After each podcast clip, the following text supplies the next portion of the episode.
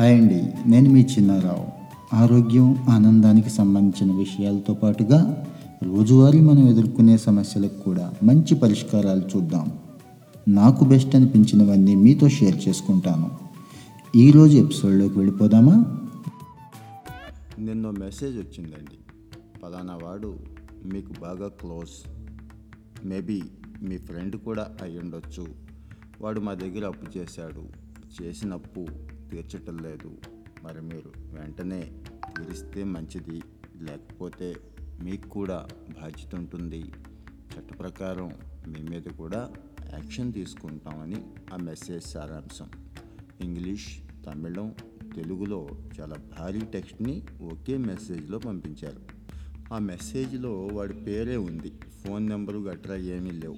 సరే తీరా ఎంక్వైరీ చేసి చూస్తే వాడు నా దగ్గర పనిచేసేవాడు. ఏంట్రా అంటే వాడు చెప్తున్నాడు బాగా అవసరం అయ్యి అది కూడా మా మరదలకు అవసరం అయ్యి ఒక నాలుగు వేలు అప్పు తీసుకున్నాను. దానికి ఈ అప్పిచ్చిన వాడు ఈ రకంగా నా పరువు మొత్తం తీసేశాడు. నా ఫోన్ కాంటాక్ట్లో ఎన్ని నెంబర్స్ అయితే ఉన్నాయో అందరికీ కూడా ఇలాంటి మెసేజ్ పంపించేశాడు అని బాధపడ్డాడు. చేతులు కాలాక ఆకులు పట్టుకున్నట్టు అయ్యింది వాడి పరిస్థితి. ఆ మధ్య కాలంలో ప్రభుత్వం గట్టిగా యాక్షన్ తీసుకోబట్టి కొంతమంది ఆగారు. అదేనండి ఈ ఆన్లైన్లో అప్పులిచ్చే రుణ యాప్లు అంటున్నాం. వీళ్ళు కొంత కంట్రోల్ అయ్యారు. మళ్ళీ ఈ మధ్య బాగా విజృంభిస్తున్నారు. భారీ వడ్డీలతో బాధుతూ టైంకి చెల్లించలేదు అనే పేరిట తీవ్రస్థాయి వేధింపులు. ఇప్పుడు చెప్పుకున్నాం కదా అది ఒక మచ్చుకి ఎగ్జాంపుల్. ఇంకా చాలా ఉన్నాయి వీళ్ళు చేసే చిన్నలు. ప్రపంచంలో అత్యధికంగా మన దేశంలోనే ఉన్నాయండి ఈ యాప్లు. వెయ్యికి పైన యాప్లు ఈరోజు సక్సెస్ఫుల్గా వాళ్ళ వ్యాపార కార్యకలాపాలు చేసుకుంటున్నారు. వీటిలో ఆరు వందల యాప్లు అయితే ఎలాంటి లైసెన్సు లేకుండానే నడుస్తున్నాయి. అంటే అక్రమంగా అన్నట్టు. రిజర్వ్ బ్యాంకే ఈ విషయాన్ని తెలియజేసింది. కానీ ఇప్పటికీ కూడా వీళ్ళని కంట్రోల్ చేయలేకపోతున్నారు. ఈ తరహా యాప్లని చైనా సింగపూర్ ఇండోనేషియాకి చెందిన విదేశీయులు ఎక్కువ నడిపిస్తున్నారు భారీ సంఖ్యలో ఫిర్యాదులు అందుతున్నా కూడా శాశ్వత ప్రాతిపదికన ఈ నష్టాన్ని నివారించే చర్యలు ఇంకా జరగలేదు యాప్లో క్లిక్ మనిపిస్తే చాలు డబ్బులు వచ్చేస్తాయి అనే బలహీనతని ఆసరాగా చేసుకొని గూగుల్ ప్లే స్టోర్లో ఇబ్బడి ముబ్బడిగా ఉన్నాయి ఈ యాప్లన్నీ కూడా ఏమాత్రం ప్లే స్టోర్లోకి వెళ్ళి వెతికితే చాలండి. కొన్ని వందల యాప్లు కనబడతాయి. చిన్న చిన్న ఉద్యోగాలు చేసుకునే వాళ్ళు ఆన్లైన్ బెట్టింగులు జోదాలు ఆడి ఉన్న డబ్బంతా పోగొట్టుకుంటున్నటువంటి యువత అత్యవసరంగా డబ్బులు అవసరమైనప్పుడు భారీ వడ్డీ అయినా పర్వాలేదు. ఏదో ఒక రకంగా ముందు డబ్బులు కావాలి అనుకునే వాళ్ళంతా కూడా ఈ యాప్ల ఉచ్చులో పడుతున్నారు. ఇక వీళ్ళకి పూచీకత్తు ఇలాంటి అవసరం ఏమీ లేకుండా డబ్బులు ఇస్తున్నారు కాబట్టి చాలామంది వీటి వైపు పెడుతున్నారు అయితే సకాలంలో ఈ అప్పు తీర్చలేని వారిని ఏ రకంగా హింసిస్తున్నారు అంటే చెప్పలేం. రుణం తీసుకున్నప్పుడే ఫోన్లోని కాంటాక్ట్ జాబితాకి ఫోటోలు ఉపయోగించుకోవడానికి యాప్ అడుగుద్ది. దీన్ని అనుమతించినప్పుడు మాత్రమే రుణం తీసుకోవడం సాధ్యమవుతుంది.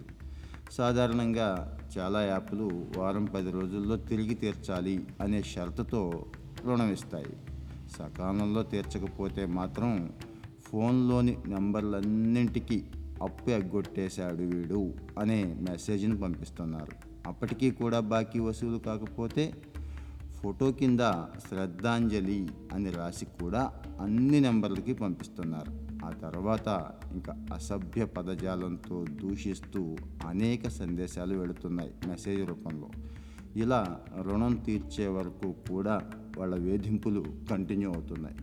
ఇందుకోసం పదుల సంఖ్యలో ఉద్యోగుల్ని నియమించుకొని ఈ రోజున టెక్నాలజీలో ఎన్ని రకాలైన సౌలభ్యాలు ఉన్నాయో అన్నింటినీ కూడా ఉపయోగించుకొని డెడికేటెడ్ కాల్ సెంటర్లని ఈ అప్పులు వసూలు చేసుకోవడం కోసమే నడుపుతున్నారు. ఇక ఇందులో వడ్డీలు వడ్డీ రేట్లు ఎలా ఉన్నాయో చూద్దాం.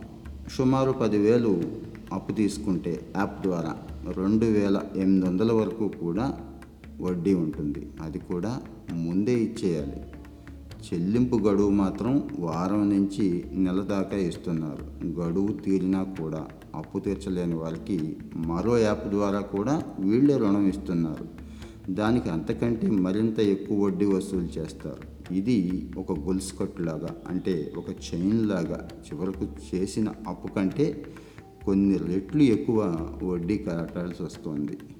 తను పదివేల రుణం తీసుకుంటే యాప్ నుంచి యాప్కు మారుతూ వెళ్ళేసరికి డెబ్బై మూడు వేల వడ్డీ కట్టానని ఇంకా అసలు కట్టాలని చెప్పి వేధిస్తున్నారంటూ ఇటీవల ఒక ఆయన ఫిర్యాదు కూడా చేశాడు. గడువులోపు ఈ అప్పులు తీర్చలేక వాళ్ళు పెట్టే బాధలు భరించలేక అటు తెలంగాణ కావచ్చు ఇటు ఆంధ్రప్రదేశ్ కావచ్చు భారతదేశ వ్యాప్తంగా అయితే ప్రతి సంవత్సరం కొన్ని వందల మంది ఆత్మహత్యలు లేదంటే ఇంకో ఇంకో రూపంలో బలవన్మరణాలకు పాల్పడుతున్నారు. పరిస్థితి అంత తీవ్రంగా ఉంది. గత ఏడాది పోలీసులు ఈ యాప్ల నిర్వాహకులపై కేసులు పెట్టి కాల్ సెంటర్లు మోయించారు. దీంతో అసలు యజమానులంతా కూడా వారి వారి స్థలాలకి వెళ్ళిపోయారు. ఇటీవల కాలంలో మళ్ళీ వాళ్ళ పాత బుద్ధి పాడు బుద్ధి చూపించడం మొదలుపెట్టారు. అయితే వీళ్ళెవరికి కూడా పర్మిషన్స్ లేవా అంటే ఉన్నాయండి. చాలా కొద్ది మందికి మాత్రమే. అసలు ఏ పర్మిషను లేకుండా ఈ అక్రమంగా వడ్డీ వ్యాపారం చేస్తున్న యాప్ల్లో ఎక్కువ మాత్రం చైనా మూలాలు ఉన్నాయి బెంగళూరులో స్కైలింగ్ టెక్నాలజీ పేరుతో కాల్ సెంటర్ నడుపుతున్న ఓ ముఠ నలభై పైగా రుణ యాప్లని సృష్టించింది. అంటే ఒకే ముఠ నలభై యాప్లని రిలీజ్ చేసింది. జనాన్ని ఆన్లైన్ రుణాల ఊబిలోకి దింపుతోంది. బాధితుల ఫిర్యాదులతో హైదరాబాద్ సైబర్ నేరాల విభాగం ఈ మధ్య కాలంలో ఒకళ్ళిద్దరిని అరెస్ట్ చేస్తే వాళ్ళ మూలాలు ఎక్కడున్నాయి అంటే షెన్ జన్పింగ్ అంటే ఇతను చైనాకి సంబంధించిన వాడిగా తేలింది. అప్పటికే వాడు పారిపోయాడు. రెడ్ కార్నర్ నోటీసు జారీ చేశారు. గాలిస్తున్నారు కానీ ఇప్పటికీ దొరకలేదు. మరో చైనీడికి చెందిన కంపెనీ హైదరాబాద్లో అయితే ఏకంగా ఇరవై ఒక్క వేల కోట్ల ఆన్లైన్ రుణ పంచాయతీ నిర్వహించినట్లుగా పోలీసులు గుర్తించారు.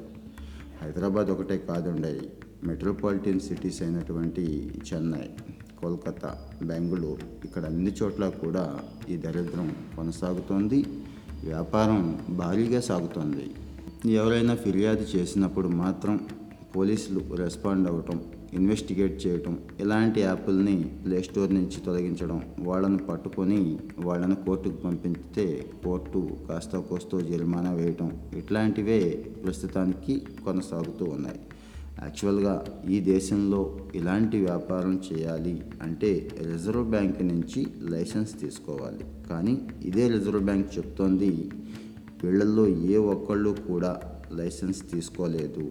సో వీళ్ళ బారి నుంచి చాలా జాగ్రత్తగా ఉండండి అని చెప్తోంది. కానీ పర్మనెంట్గా దీనికి పరిష్కారం కావాలి అంటే ప్రభుత్వం కొన్ని ప్రమాణాలు నిర్ణయించి ఆర్బీఐ లైసెన్సు ఇస్తూ ఈ ప్రమాణాల మేరకే మీరంతా కూడా నడుచుకోవాలి. ఈ నియమ నిబంధనలన్నీ కూడా పాటిస్తామని చెప్పి ఈ కంపెనీలు అంగీకరించి లైసెన్స్ రుసుం ప్రభుత్వానికి కట్టిన తర్వాతే వాటిని ప్లేస్టోర్లో ఉంచేందుకు ఒక నోడల్ ఏజెన్సీని ఏర్పాటు చేసి ఈ నోడల్ ఏజెన్సీ అనుమతి ద్వారా మాత్రమే ఇవన్నీ కూడా రన్ అయ్యేలా చూస్తే ఈ సమస్యకి శాశ్వతమైన పరిష్కారం ఉంటుంది. అప్పటి వరకు కూడా మనం ఎవడు పడితే వాడు డబ్బిస్తున్నాడు కదా అని చెప్పి బలహీనతని అణుచుకోలేక ముందుకు వెళితే కేవలం కాంటాక్ట్ లిస్టులో ఉన్న వాళ్ళకి మెసేజ్లు ఫోటోలే కాదండి. మన ఫోటోలని మార్ఫింగ్ చేసి అది నగ్నంగా కావచ్చు ఇంకో ఇంకో రూపంలో కావచ్చు. మన ఫ్రెండ్స్ అందరికీ కూడా వాట్సాప్ ఇతర మాధ్యమాల ద్వారా కూడా పంపే సాహసం చేస్తున్నారు ఈ దుర్మార్గులు. సో జాగ్రత్తగా ఉండండి.